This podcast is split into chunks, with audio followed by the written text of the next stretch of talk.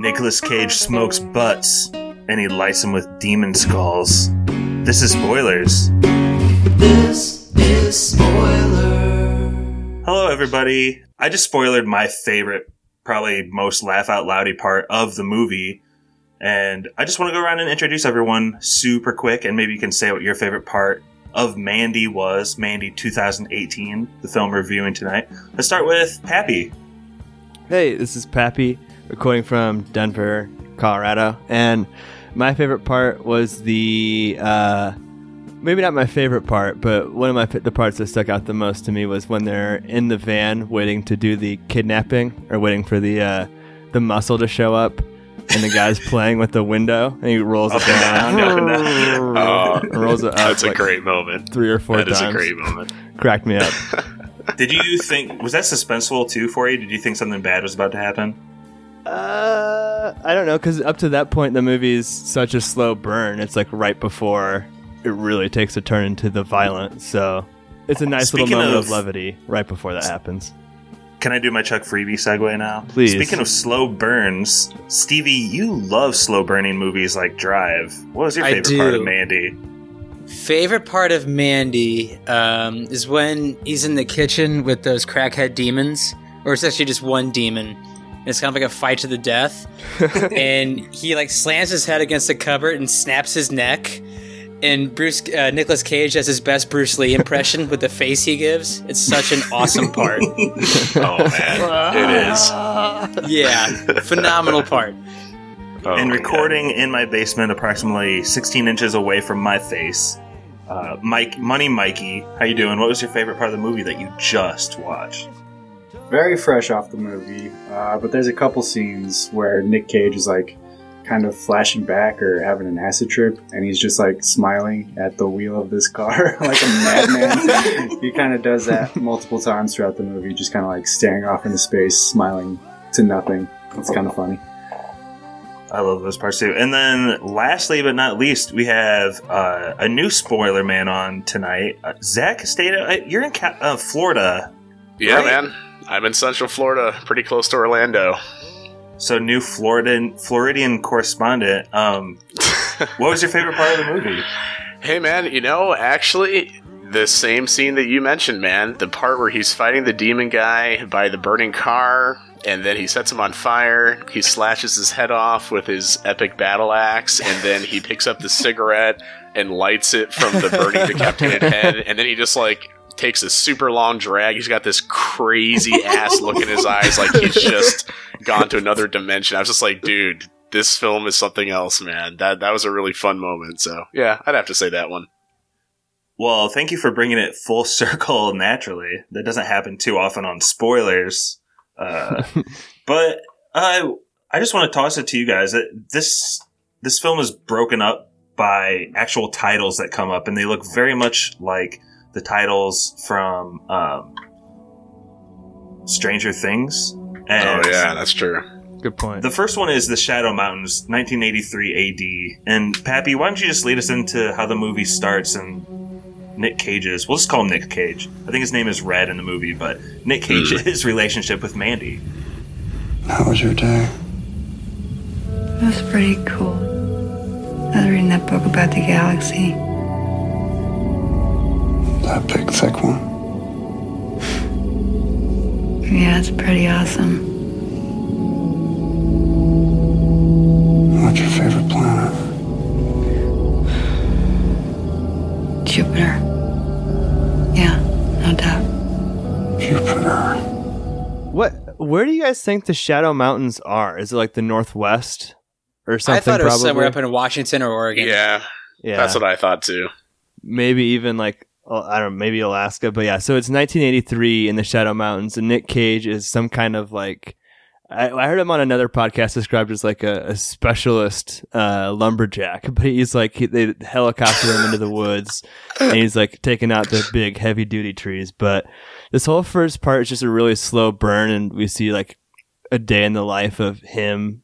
His name's Red, right? And Yeah. his girlfriend or wife or something, Mandy, and like they hang out at home. They do drugs, I guess. She paints. Um, I don't know. Did, Stevie, were you?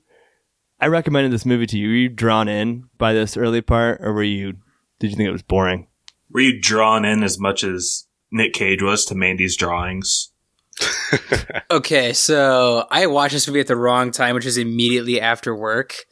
And from the reviews I read, I thought this was going to be like almost Mad Max, like from beginning to end, just Nick Cage going crazy. Ah. Not the case. Almost like Evil Dead Two frenetic. No, it's a really slow burn. Not the case. It's a real slow burn. So I was almost drifting off at moments, but I picked up on a couple things. Um, it, it seemed obvious that these two had pretty like troubled lives growing up, hmm or like even like I think Nick Cage was either like a recovering drug addict or recovering alcoholic, one of the two. And it seemed like Mandy also had a pretty like rough like upbringing. But um, I was drawn in by just the way like the shots were were because there's a lot of bright colors in this movie, Wait, did you think he was whether an it be like bright blue or bright red. yeah, where'd you get the feeling? Is it because when he's on the helicopter, the guy offers him a beer, and Nick Cage gets this like Yeah. foul look on his face and just shakes Yeah. his head no in slow motion? No, Yeah. that's an old me. Were there any other? Uh, Zach, we were talking a little bit before the pod, and Stevie mentioned it there. You two, did you guys see anything else that hinted at a troubled past? As you guys both said so separately, I think. Yeah, I mean, we were talking about Mandy and how she had the scar on her face, and she just kind of has like a haunted look to her.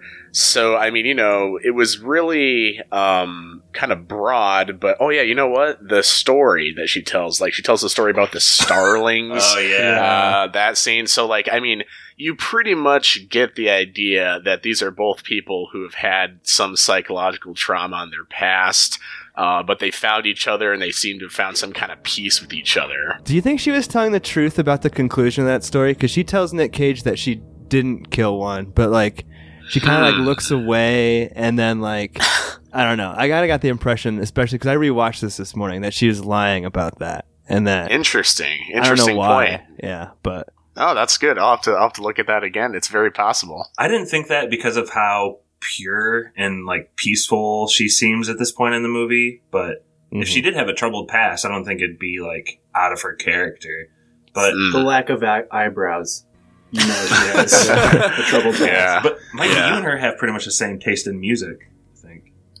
Uh, yeah, I think if you're gonna uh, compare this movie to anything, I think you gotta compare it to like a 70s or 80s like rock opera type music video or something because I think it's like heavily influenced by like gothic rock and stuff. heavy metal. And is there ever a shot in the movie that doesn't have like a neon flare or Oh, no. fog to it? Oh no, that's that, that's like the best part of this movie is the lighting and stuff like that. It's constant. Yeah, and when Nick Cage is like driving through the forest, like the trees are lit up red, which would never happen in real life, obviously. But it's just the way that this guy lights the movie. Or I don't know if you guys have ever seen or heard of this movie called Suspiria, but it looks a lot the same, like really bright reds and stuff. And it's also a horror movie, which Yeah.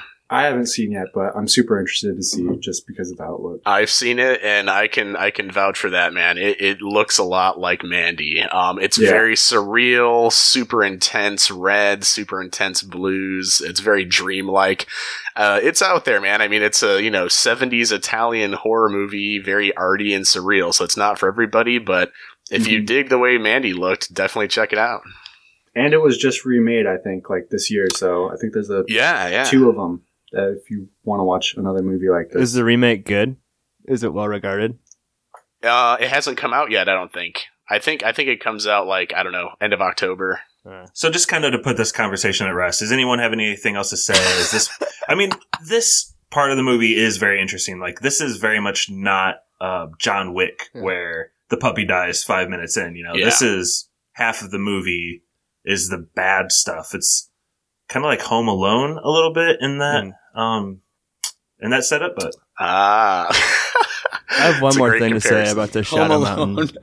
I love comparing things to the Home Alone, but yeah, go ahead, Pat. Knock knock. who's there? Oh God. Erik Estrada.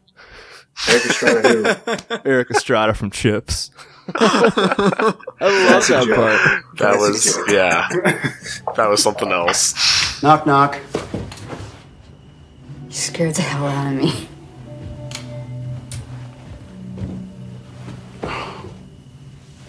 Knock, knock. Who's there? Erik Estrada. Erik Estrada. who? Erik Estrada from Chips. I don't know. Maybe is Nick Cage too Nick Cagey at times in this movie? Is he too much of a parody of himself? Because Josh, you mentioned that you listen to that Bald Move podcast, and I've heard them before too. They do a really good Game of Thrones podcast, but they were kind of making the point that he's too much of a parody of himself. Yeah, they said they read that this is Nicolas Cage's best performance, and then they watched the movie, which they got to see pre-release, by the way. Still hmm. waiting for those spoilers pre pre-releases, Yeah. but Well, we did get Sandow. Sandow. we did. Get Sandow the Great. Wait, didn't we have? We actually And did have Baby Baby, Driver. Driver. And Baby Yeah. Driver. Yeah, that's true. That's true. But anyway, like, Thanks, Ed. You're right. Yeah, they said basically they went to it expecting like a very great performance, and they didn't get it. But I really did think in the first act, Nicolas Cage had a nuanced character. He wasn't just balls out Nicolas Cage. Like, he really earned that by the end of the film. I felt like. He's also barely in it for like the first half of the movie. The second half of the movie is more. That's That's a good point. But also, the whole movie is like, hey, we need Nicolas Cage to go crazy. He's gonna do drugs in the movie, and he's gonna kill people, and he can pull that off pretty well. He's gonna do So- zombie crack. He'll be just fine. So moving into the next act, which is called Children of the New Dawn. Pappy, you s- were talking about the van and like Yeah. the rolling up of the window, but do you want to tell us about the other people that can be found in said van? Oh yeah. Um, I'm gonna need some help. So there's one guy, the guy who is rolling down the window, and I don't know the character names. So if anyone has the IMDb, feel free to jump in. Can but we just go with blonde mullet one? Sure. I call him Slackjaw I like that. in my notes Yeah, because his, yeah. his jaw is always askew a little bit. Oh man. He doesn't seem to be all the way there. There's a there's a guy who ends up getting sacrificed who's a little bit like Augustus Gloop esque. Uh, if you know Just like Brucey from Matilda. yes. Yes. the There you from Harry go. Potter. His Uh, cousin. Oh my god. I don't know who's the who's like the the right hand man's name. Um, he's a character I should know. Brother Let me- Swan. Yes, that's right, Brother Swan. Brother Swan. Yeah, he's uh Yeah. yeah he's kind of the the brains of these guys. And then is anybody else? There's- the old lady. There's a muscly guy. Yeah. Yeah. Freaky guy. He's got like the guy who had the giant chainsaw in the chainsaw fight. That dude. What's longer, Yeah. the penis of a sperm whale or that chainsaw?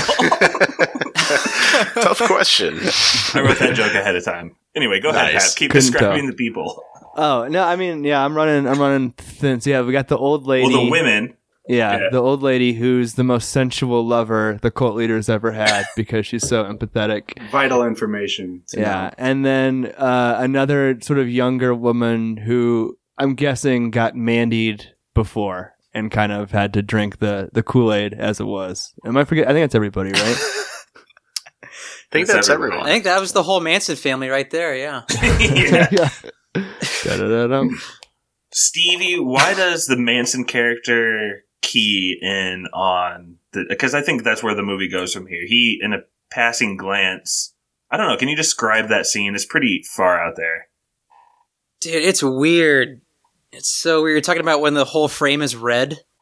Oh yeah. Yeah, and then like replay. Yeah, They keep like he's. I think he's out of it on acid or LSD or something. He's in the uh, passenger seat going down a dirt road, and Mandy's just walking on the side of the road. I'm guessing to work, or just going for a walk because it's beautiful out there.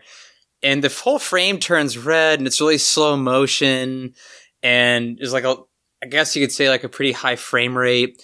And he just keeps looking at Mandy because I'm guessing because she, uh, she looked pure to him. Am I right on that? Sounds about right. I don't know why he singles her out. Maybe he's just really into Motley Crue, and he's like, "Oh, it's a sweet T-shirt. she must be mine."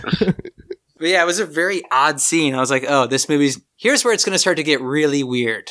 hmm Zach, I know you've done a lot of research and seen a lot of interviews about this movie. Do you have any idea why he keys in on her like that? So I can tell you one thing. Um, the guy who played Jeremiah Sands, he said that him and the director kind of imagined that Jeremiah Sand was like kind of the male ego gone crazy. So like, you know, part of his character is he just sees something and he feels entitled to take it, right? Hmm. So pretty much the way that I saw it was that he saw Mandy, he was bored with his concubines that he already had in his little Manson cult. Yeah. And he basically just saw her, found her, you know, alluring and attractive. And so he latched onto her and just decided that he wanted her, you know, like, I mean, perhaps there's some more to it than that, but I know that at least on some level, it's just he's an egotistical asshole. He thinks the world owes him something and that whatever he wants, he gets to have it, and people are just tools for him to use. So I Mhm. kind of just saw it as he wanted her to be his newest, you know, whatever concubine for his little group. Well, he has that one monologue where he's like staring right into the camera after Mandy takes acid, Yeah. where he says something to that, that exact effect, where he's like, "Yeah, we're all one, and because we're all one, everything is mine." Which Yes. guess kind of a, that's a definite breakdown of the hippie logic. I don't remember that last part being uh, being part of the mantra.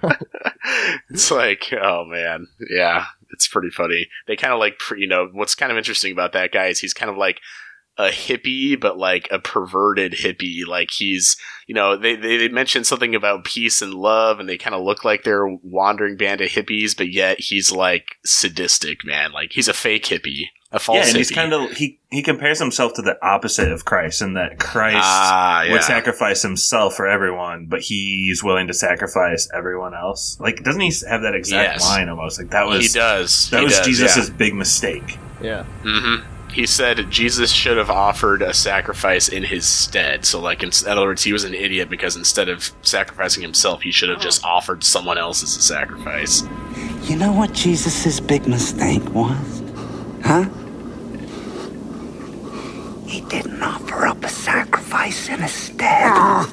The cruciform is a constant reminder of that. We used to have that segment on here where we named the Christ-like characters, right? Stevie, Oh, did you man. pick up on any imagery? I feel like Nick Cage is maybe the Christ-like character. In what way? I, maybe the second coming. Well, he gets his hand nailed through or something, Yeah, right? yeah. Ooh, And he gets stabbed true. in the side, and then when he's like, And he got uh, the crown of thorns, the barbed wire. Yeah. Yeah. Let me reel us back to the plot a little bit. So sorry, we, Yeah. it, the one thing that's different about like Charles Manson and this guy in the movie is this guy seems to have actually some sort of access to power, and the way he Mm. gets Mandy is he gives his second in command, Brother Swan. He gives him uh, like a horn. the horn of the Abraxas. He goes out there like the Green Ranger and starts blowing his horn. And uh, who shows up, Stevie? The Black Skull's demon biker gang. But describe them because it is nuts. Oh, yeah. Dude, they're like. I don't know how to describe it. They're pretty much the most terrifying things you can. Were they the human? ring race. like, were they human at all? Barely. They were once something like a man. Human like. Yeah. They look like orcs. They look like orcs on motorcycles. That's the best way I can describe it. They're into BDSM. yeah. There you Yeah. go. Some weird stuff. Yeah. Some Have you guys Thunderdome ever type seen? yeah, Thunderdome, Hellraiser. I don't know if you guys have seen Hellraiser, but they definitely got that vibe too, like BDSM demons. Like Pinhead, yeah. Yeah, yeah, So yeah, I mean the Marilyn Manson guy is able to call upon these beings to like do his bidding, and in return he like sacrifices the piggy character like Kathy talked about. Because Um, they eat humans, so why not give him the fat one? Yeah, and they love to drink blood and stuff. But uh, this is actually where the movie gets pretty terrifying when the group actually infiltrates um, the main couple's house. Hmm Which Uh, they already have like the scariest bedroom in the world. Like, who wants to sleep surrounded by glass in the middle of the woods? That would be terrifying. A bear could just walk through that wall, through all of their walls. yeah. Oof. Hope a tree doesn't fall on you because you're screwed. it's weird because you, a you could see where that would be super peaceful, but also super creepy. But the bad Yeah. guys like they make no bones about it and literally just like crash in and just take them. Nick Cage ends up tied with barbed wire to a fence, completely incapacitated. They even stab him with like this weird, crazy demon knife. But Yeah. uh, Stevie, how, how do they dispatch of the of poor old Mandy? Well, after uh, Jeremiah Sand gets turned down because he shows his tiny dick off to her, and Oh, I can't believe I missed that part. The Carpenters. Yeah, and he monologues forever, and he plays a song of his that is just terrible. You Um, gotta play a clip of that song. It's about to start.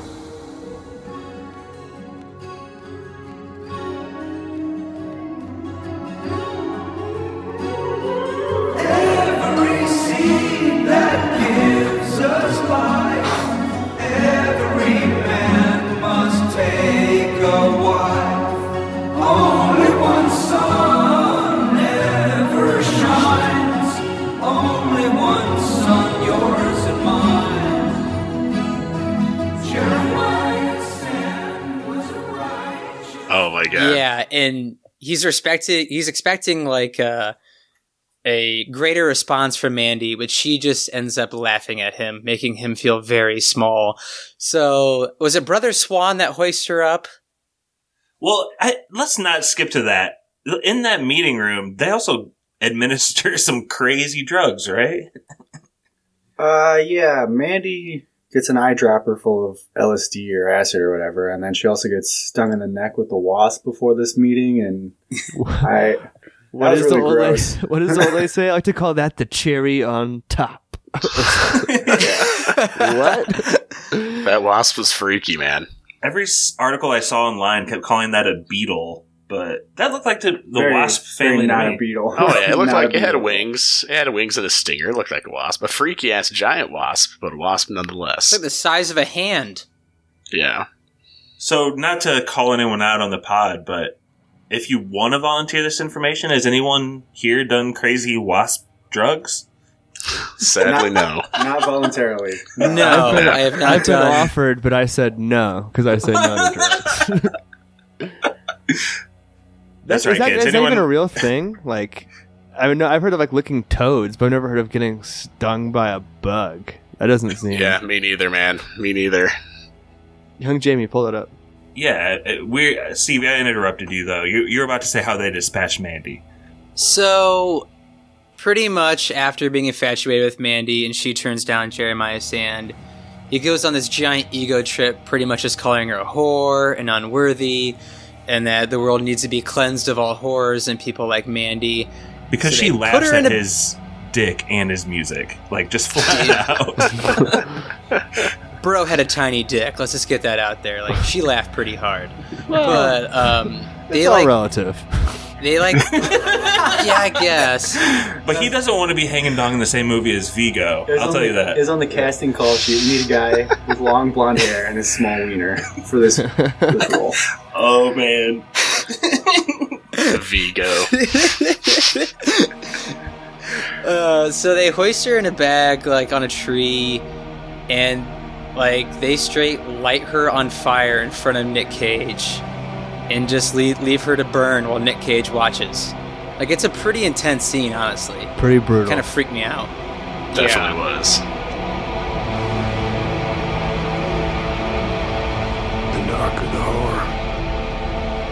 Brighter the flame.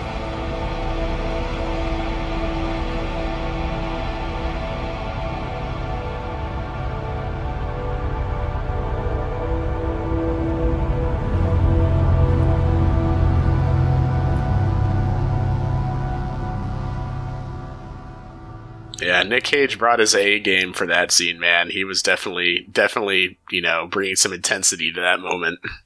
Hmm. I, I don't know. I really did think he showed range in this movie. I don't know if you're being sarcastic or not, but between the tender No, moments no. between him and Mandy earlier and then the complete terrified, sad, broken down man. Yeah. Pappy, we both chose very similar images to post to Instagram and that was funny. posted them almost simultaneously without each other knowing. But what was that scene that because I think this pretty much comes next. What was that? Yeah, so all of this is yeah, still I want to happening at retract and make this my favorite scene. It's pretty great. Yeah. So all this is happening at Nick Cage's house, and he's able to like pull his hands out from the barbed wire trap that they're in, and he like bloodily makes his way into the house, and he goes into this room that has this awesome '80s. Actually, it's probably like more '70s looking wallpaper. It's like brown and orange and like hexagon, and I think the room has like carpet too, like orange carpet, but it looks like something out of a Wes Anderson movie. And then he like goes Yeah. to his mm-hmm. dresser and straight leaving Las Vegas style, Nick Cage chugs his bottle of vodka like down to like and it's like screaming the whole time too. crying, Glug, glug, He's glug, glug, crying glug. while chugging this vodka. But he's also using it to sterilize his wounds. It's visually striking. It's hilarious. It's intense. It's awesome. he's got no pants on. Yeah, no pants. no pants. It's whitey important tighties. detail. Very Yeah. important detail.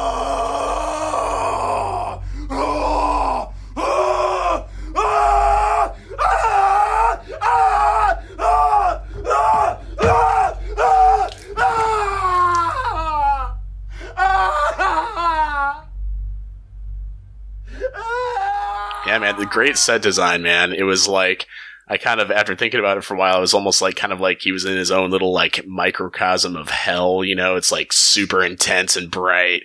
The love of his life was just killed. He's in anguish. And it's just like one long steady shot, you know, it's almost like theater or something like that. You just get to see him go, you know, through the whole range of human emotions. It's very well done. I got to give Cage credit, man. So yeah, And not only it- did, she, uh, well, I was Yeah. gonna say the death of her, she's burned, but then Yeah, after, yeah. after he gets out of the barbed wire, he finds like her burned skull, and it still like looks like her face, and then it blows away in the wind. It's like super devastating. oh yeah, it was oh, freaky, Oh, man. God. Freaky. Well, so- yeah. So yeah, so you have that series of events. It's like you the the burning of his girlfriend, super graphic. Then his like bloody escape, and then like the emotional wreckage of him drinking the vodka. And he comes out of the room, and then there's this commercial on TV for cheddar goblins, like like a cheesy poops like snack, Oh my god, that was And- great. and it hangs on it for like 30 seconds. It's so funny and like over the top. And Nick Cage has this like perplexed look on his face the whole time. I honestly think he's grappling already with like, am I going to just be fine with turning straight evil Sith if it means killing everyone? And he's like, hell yes, this is what I want to do. Did you eat all the macaroni and cheese?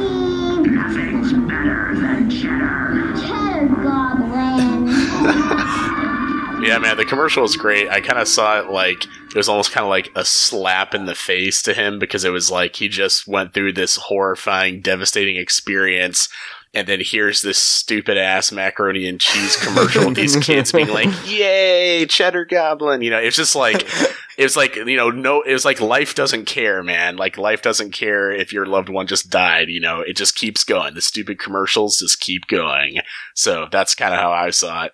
And yeah, it was funny as fuck. It was totally out there. I think it's pretty much after that that he decides to go to uh, his friend's house, who's maybe the freakiest looking person in this movie, Bill Duke. dude from Predator? Oh, that's right. Yeah, dude, Uh, that guy's great.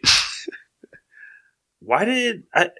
Well, first of all, there's like a little acorn left earlier when um, Marilyn or not Marilyn Manson, but Charles Manson character when he's like interrogating Mandy.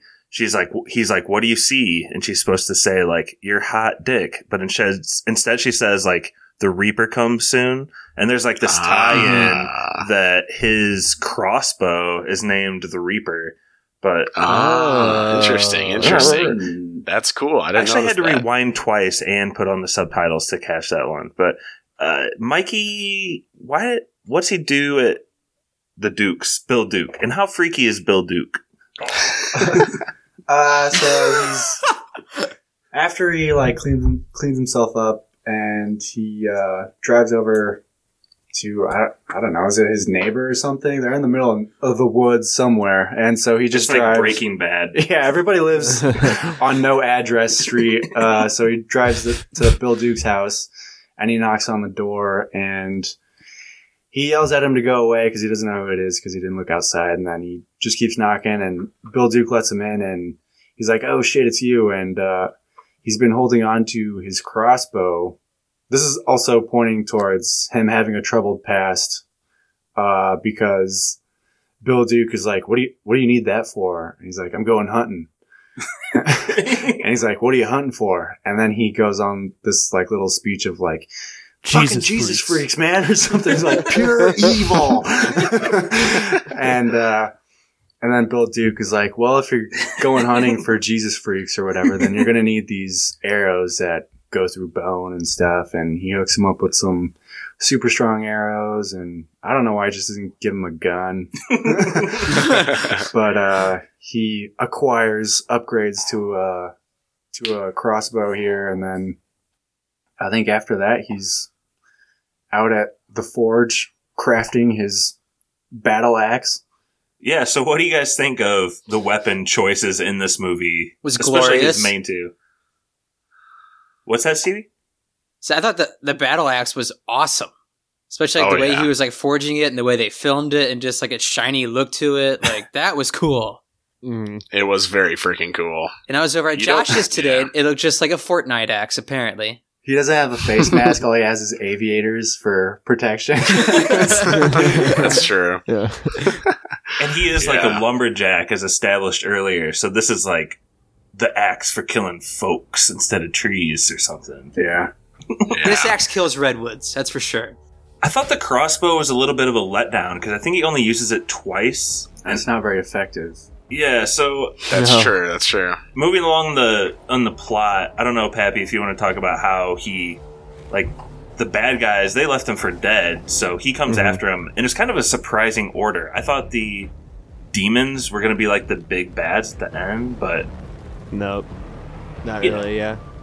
He goes after the demons first. Like the first one what does he do? He like snipes the one of their tires or something, I think, with the crossbow.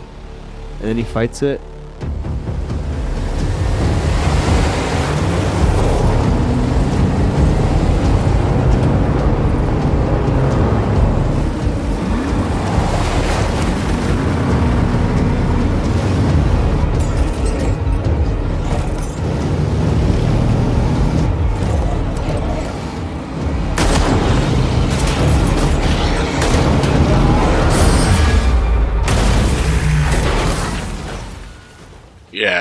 He rams it with his truck. Yeah, yeah.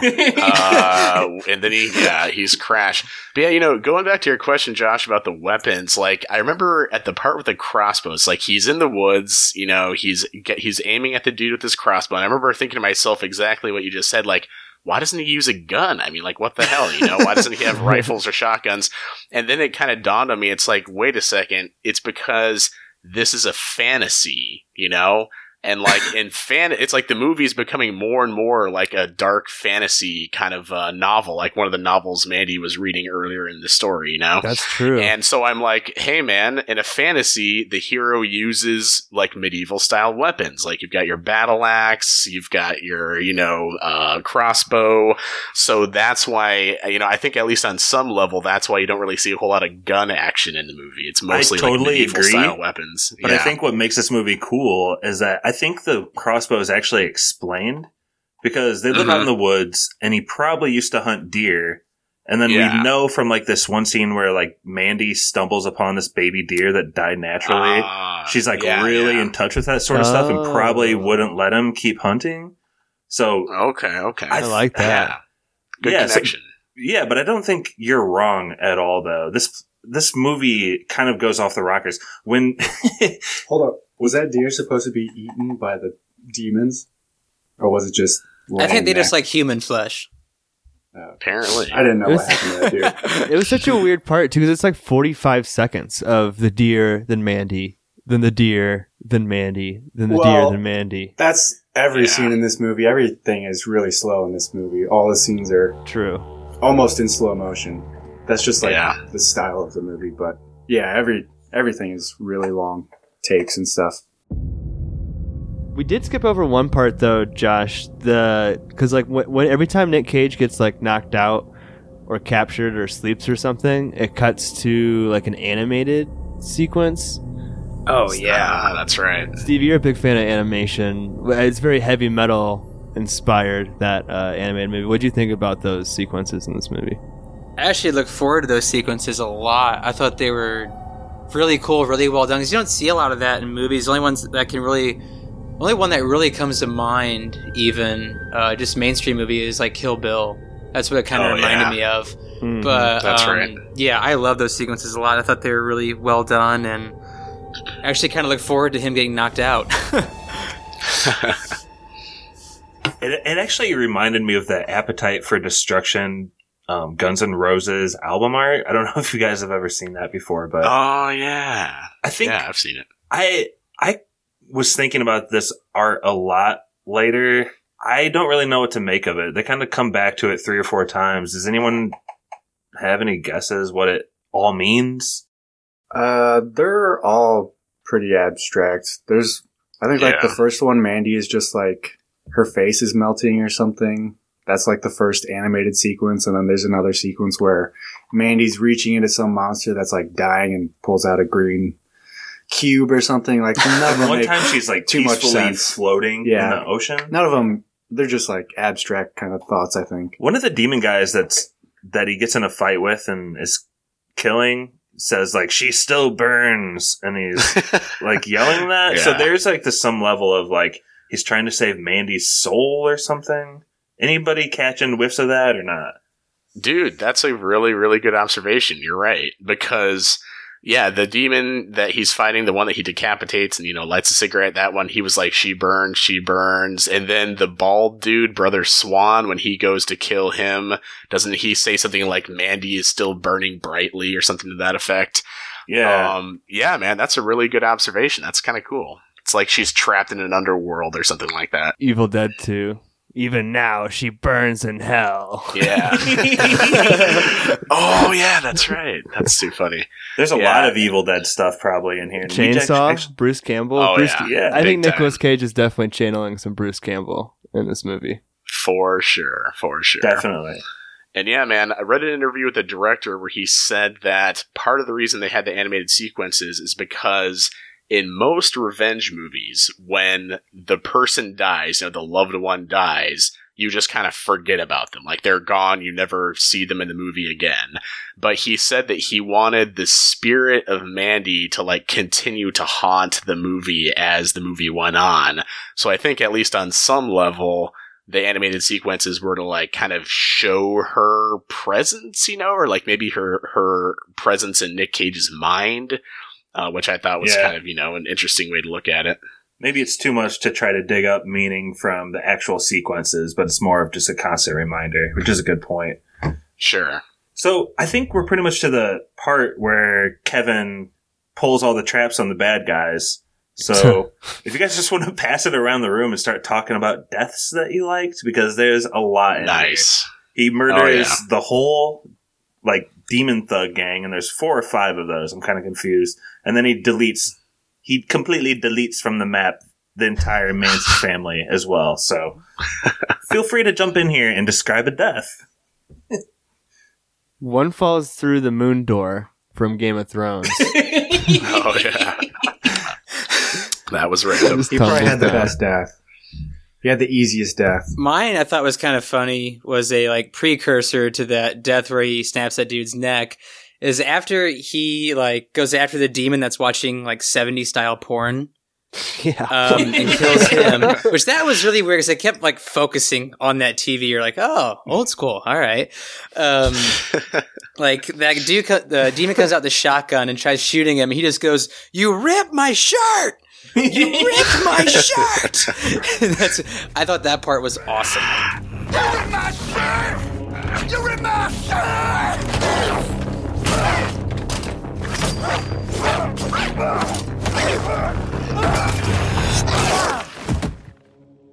And that's when he snaps his neck. Even the shirt It was has a callback in this movie. It's pretty well written. I got to be honest. yeah, for sure. Then right after he snaps that guy's neck, he like goes over to the big pile of coke and just like does the most I've ever seen anyone do in like a movie. The demon coke. Yeah. Yep. He does it off like a big shard of glass and then takes a sip of this demon acid or whatever too. And then Yeah. there's another sequence where it's like uh practical effect of like a plastic Nick Cage face melting, which I thought was pretty cool. So Oh, there's- it was fucking awesome. there's a lot of, like so cool. I don't know, whenever Nick Cage is either tripping out or passed out or dreaming or something, there's always some kind of weird visual going on. So it's pretty interesting. Also in that scene, uh, so I saw this in theaters. Uh, they had like a one night showing at a theater in Orlando. I was able to catch, and the part where also in that room, Nick Cage has the big ass like ogre demon guy fall on him and like pin him to the ground, and then he slashes his throat, and there's just like a waterfall of freaking blood that's just like dousing him in the face, and like and like you know you you see that in movies, you know it- you see a lot of throat slashings in movies, but like that the blood just keeps going, and then Nick Cage starts like laughing like a maniac, like gargling the blood, and dude in the theater everybody was just like laughing at the sheer absurdity. It was just it was a great moment. It's just people were like, oh my god, this is fucking insane. So I it got a good reaction. that took one take. I bet you he nailed that first try. Wouldn't doubt it. That's another Evil Dead callback to me. Just fountains Oh, of blood true. like that. That's totally true. Yeah. I think we covered all the demons. You guys want to start jumping into Manson family murders? Because this part was, I mean, I was surprised he went after the demons first, and he really struggles against them physically and kind of hand to hand combat. And now he approaches the Manson family, who is not as well armed or ready for him. And it's kind of more just straight, like, ah, I don't want to say just feel good violence, but Well, It before was a good time. Satisfying. Yeah. before he gets to the Manson family, he gets to like where they're making the LSD, and there's this really there's weird guy who's like pupils are ginormous, and he's like tripping on LSD, and he's got a tiger in a cage with him for some reason, which is pretty weird because I think Nick Cage probably bought a tiger at some point too. I wouldn't doubt it, but That's his Would tiger not on be surprised. yeah, he releases the tiger, and then like he, the guy who's making the LSD, like opens his mou- like mouth towards the sky, and then like he looks down, and he's like, "They're north." so that's how Nick Cage like finds him. But then the scene transition is the tiger like roaring at the moon. It looks like a, a T-shirt you would buy at Goodwill or something. It's freaking awesome. No, I it's like love it. the it's like a '80s al- '80s rock album cover It's art or something. badass. It's like it, the whole Yeah, movie is like designed like this. It's awesome. Did you guys catch how Nicolas Cage never talks in that scene to the chemist? And it's like a Ah. it's a yeah. one it's a one way telepathy conversation. The chemist is That's reading true. his mind. At one point yeah, he's like, yeah. "Oh, they, they did wronged messed up. you, friend. I don't know why they gotta be like that."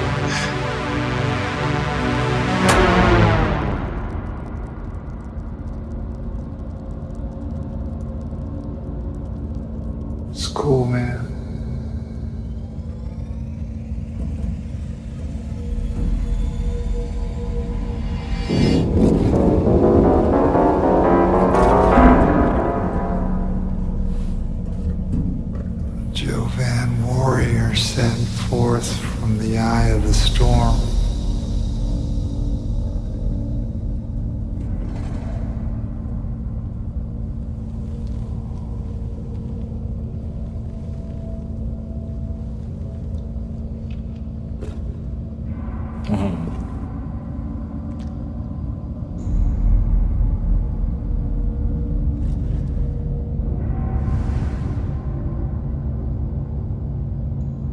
That's Lizzie. When she's calm, I know it's good. I thought that scene was really cool. Thanks for bringing us back to that, Pappy. Like when Nick Cage walks in, the chemist starts like grabbing this golden gun. And then I don't know if he realizes the guy behind him is innocent or he just like stands no chance against Nick Cage. But he like stands down and they have this complete conversation telepathy, which Pappy, it leads to, yeah, he just says what, they're north? Is that all he, But yeah, but like, basically he uses his mouth like a radar dish and says north. but Josh, did you have a favorite of the Manson family kills? We took all the demons. What did any of Uh, those stick I'll out s- to you? Yeah. I'll just start it off and go with Brother Swan. Um, he's like he's camping out above their like weird church thing, and he sees their van leaving, and I guess he threw down spikes.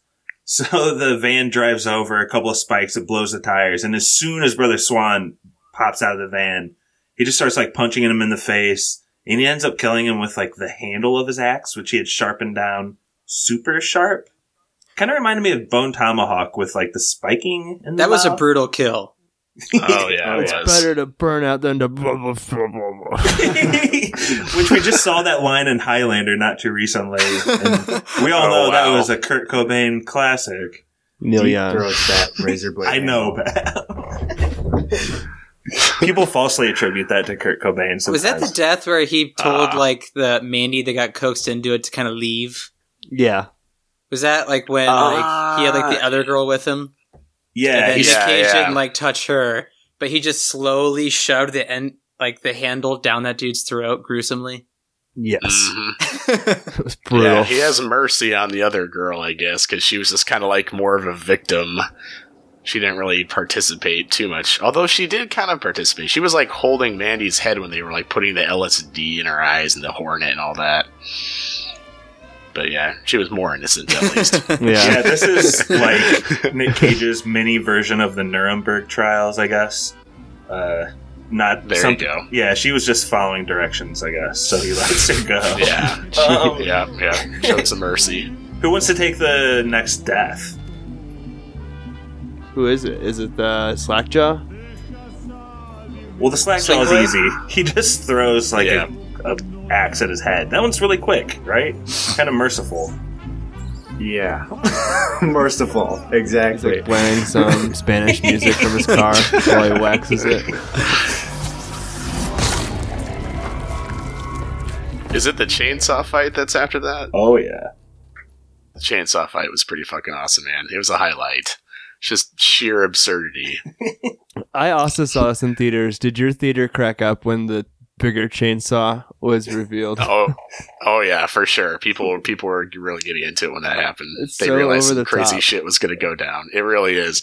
So I'll tell you guys right now, just because you know I'm a pretty big horror movie fan, seen a lot of them. This is basically an exact duplication of a scene from a movie called Phantasm 2. That's like a really over the top 80s horror movie. Basically, the main character who has like an average sized chainsaw goes to fight a bad guy in morgue, and the bad guy, yeah, and the bad guy pulls out a big ass chainsaw. So I mean, it's basically an homage slash you know direct carbon copy of that. Um, it's uh, it's definitely like purposeful, you know. Like I think the guy did it as like you know an homage to that movie. And then also in Texas Chainsaw Massacre 2, there's Dennis Hopper has a chainsaw battle with Mhm. Leatherface too. That's kind of like that. So I think it was just kind of an homage to those movies. But nonetheless, it was badass. I loved it. It was a great moment. So awesome. Yeah, I like how Nick Cage was struggling to start the chainsaw too. That added some nice tension to it. He It's was like, a oh, pro, shit. couldn't get it started. That's, That's true. right, man. He's a freaking lumberjack. What the hell?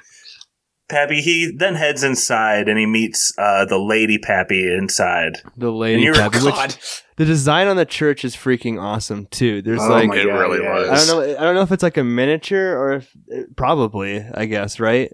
Is that how they? I don't know. Or Hard to say. shot? Hard to say. Yeah, but it looks I don't know. awesome. It's like this big. e- It looks like something from Reddit slash r slash evil buildings. like it's like this big. That's a thing. Damn, I gotta check that out. It's a pretty good There's a subreddit. Reddit. Yeah, but anyway, Very he goes in, and like I was saying, I don't know if she's trying to like seduce him. Like that's just like her go-to play, because she knows like the jig's up. But we don't really see Yep. her death. All we see is the uh, Jeremiah or whatever. He's in there like humping a rock or something. I have no idea what he's doing. But Nick Cage announces his presence by throwing her head into the room. So presumably she was decapitated or something. And then he freaks out and kicks it away. he was not prepared for that. Come no closer.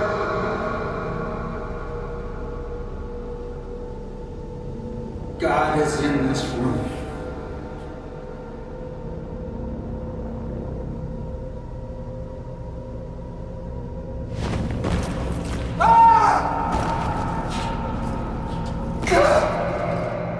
It's at this point where that Charles that uh, Charles Manson character kind of goes through the whole gamut of all his ploys that you can tell have worked on people. Like he's going to cleanse Red. He's going to, you know, like Red suck his dick. He's going to suck his dick. He says like, uh, I don't know. He goes to the flattering route. He goes to like your worthless route. He tries like everything. It doesn't Yeah. work at all. Did you guys think that he that the this final and I mean some people call me final boss, so I I always look for that mm. final boss character Nope. in movies. But did you feel like he went out kind of weakly, like didn't summon any crazy powers at the end or something? He did. He totally did, man. It was a, it was satisfying like him, you know, Cage crushing his skull with his bare hands was pretty fucking satisfying. But but you're right, man. Like it, it kind of it, it changed around the formula, you know, like, like you said, you know, he fought the demons first instead of like building up to the demons. And then when he gets to Jeremiah Sand at the end, I mean, it's it's you know a one-sided encounter. Like, in, you know, it's more of a psychological battle, I guess. Uh, but yeah, it's kind of interesting to think about. Like, how would it have been different if Jeremiah Sand, I don't know, had something, summoned another demon, had some mar- magic arcane powers, had a weapon? I don't really know. You know, it's I think Had it's the uh, horn of Abraxas. Yeah. I think it's kind There of go. to show that this guy is just straight full of shit. He doesn't have any True. power at all. So him Mhm. going out so easy is just kind of like uh, just the reveal that he really has no control over these people. Really, um, Mhm. He's weak. yeah, he's just a weak character, I guess. Not a weak character, just a weak man. Not yeah, as important as he pathetic. thinks he, he But- thinks Yeah. he is. But the visual of his head popping like a grape Ugh. is awesome. Is so oh, it good. was it was glorious. Yeah. It's like So Game of good. Thrones all over again. Uh, that is probably the most horrifying death I've ever seen. Is that Game of Thrones skull crush? I hate I did that. love his ending words to Jeremiah Sand though, like when he squeezes his head and he just goes, "I am your god," and pops it like a grape, like Pap said. That was awesome. Oh yeah, oh yeah, it was fucking epic, man. But I Great ending. know. Oh, go ahead, Pat. I was gonna say that's another point though too, because like if if we're just describing it, like all of the voices though at this point are super like distorted. Like you're like tripping real hard or something. You know what I mean? Like all of the like demonic. voices are yeah. Like even Nick Cage's voice is like Your God. Well, he goes on that Definitely. drug binge, and, and everything kind of changes to that at that point in the movie. And I and the audi- but the Mhm. audience gets it from that perspective too. Like the audience is like quote unquote getting more you know drugged up as Nick Cage does, which is pretty cool. and just talking Definitely. about the audio in this, I, I really thought the score was interesting and spooky and 80s feeling, even though I don't think everything was from the 80s. But also the sound design, like they played this little trick a lot where people were talking and you're kind of wondering if you could hear this deeper demony voice behind it or not. Oh yeah, that's true. And then at the very end, like Nick Cage is like full demon voice. Is he bad at the end? Nah, he's just tripping. Yeah, that's a good question, man. That's a good question. I mean, it's like he basically becomes like one of the demon bikers, the Black Skulls, more or less. But yet he's fighting Yeah. for good, so he's kind of he's he's kind of an anti-hero. I mean, like he basically like accesses the dark powers within himself in order to go on this you know killing spree rampage of revenge. But yeah, I, I don't know, man. It's it's difficult to say. You know, like is he bad? I don't know, man. We're getting into like the eye for an eye moral argument here. he just had too much California sunshine. He'll be fine. Lay down in bed, put on some Allman Brothers. It'll pass in like eight hours. The Carpenters. Yeah, Allman exactly. Brothers. yeah. One other thing go. I wanted to mention because like Nick Cage at this point pretty much just sets their building on fire and walks out, and that's the end of the movie. But did anyone catch maybe the sound he made as his skull Uh, crushed? Yeah. Hmm. Uh, I don't a remember. release of tension is what it sounded like. It Sounded like the Okay, quickening. okay. the quickening Now from. Highlander. It was Yes. very weird. An sound orgasmic release yeah. of tension. Yeah.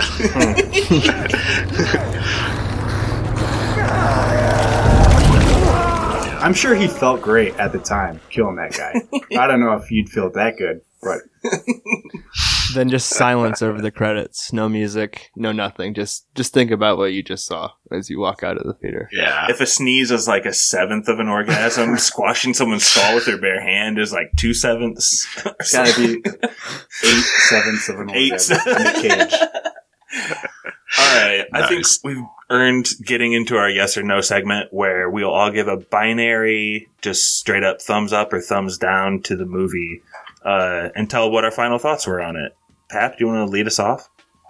Yes, for me, uh, one of my favorite movies of the year. So glad people are out there making weird, crazy ass movies like this. Uh, just know what you're getting into, though. It's like like Josh said, it's not exactly, you know, Evil Dead Two, where it's an 80 minute thrill ride. It's more of a slow burn that escalates into some crazy ass violence. So, uh, yes for me, and one of my favorite Nick Cage movies. Uh, two movie club for Nick Cage on this podcast.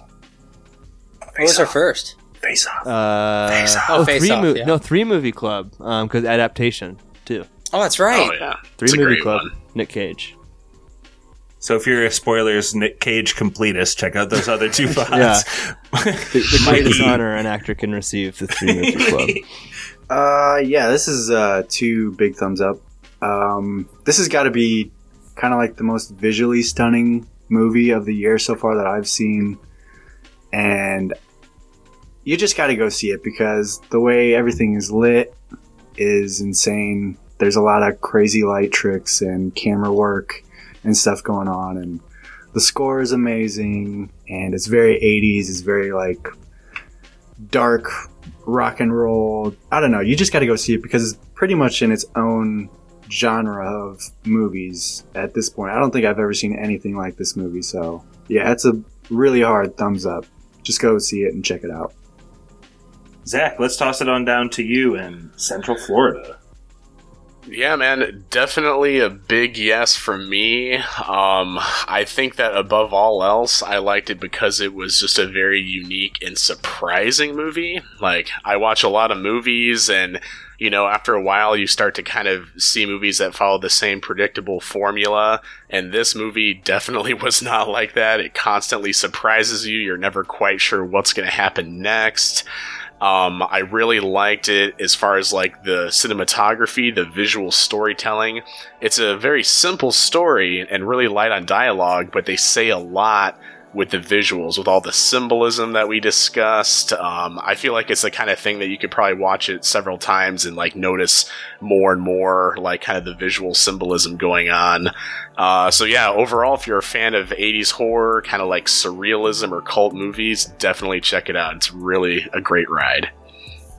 This is a yes for me too, and I like what you said about it being a unique story, even though the tagline is basically just revenge plot, you know, Mhm. 101. It's really like simple, but it really gets into philosophy and spirituality, and I love this movie.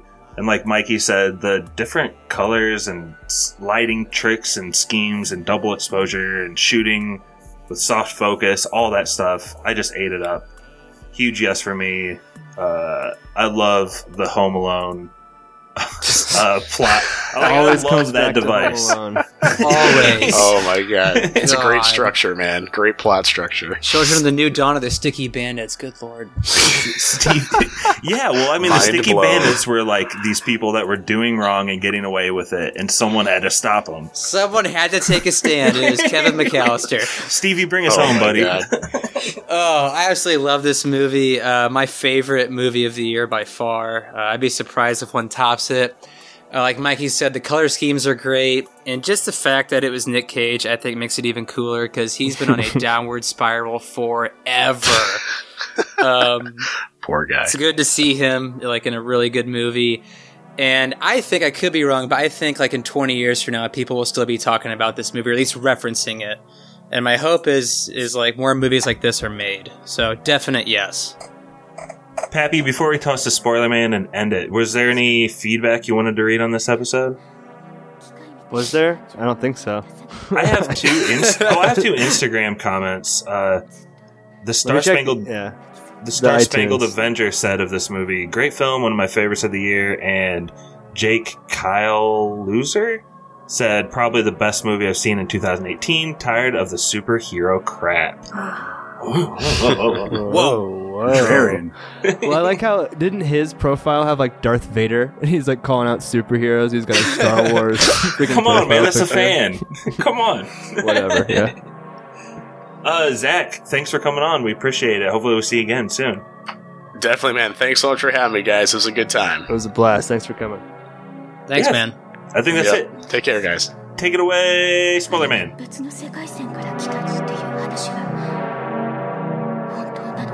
Our Instagram is Podcast Spoilers. It's lit. Special thanks to Space Lion DC for the music, Devin Caraway. Hashtag Heaven for Devin.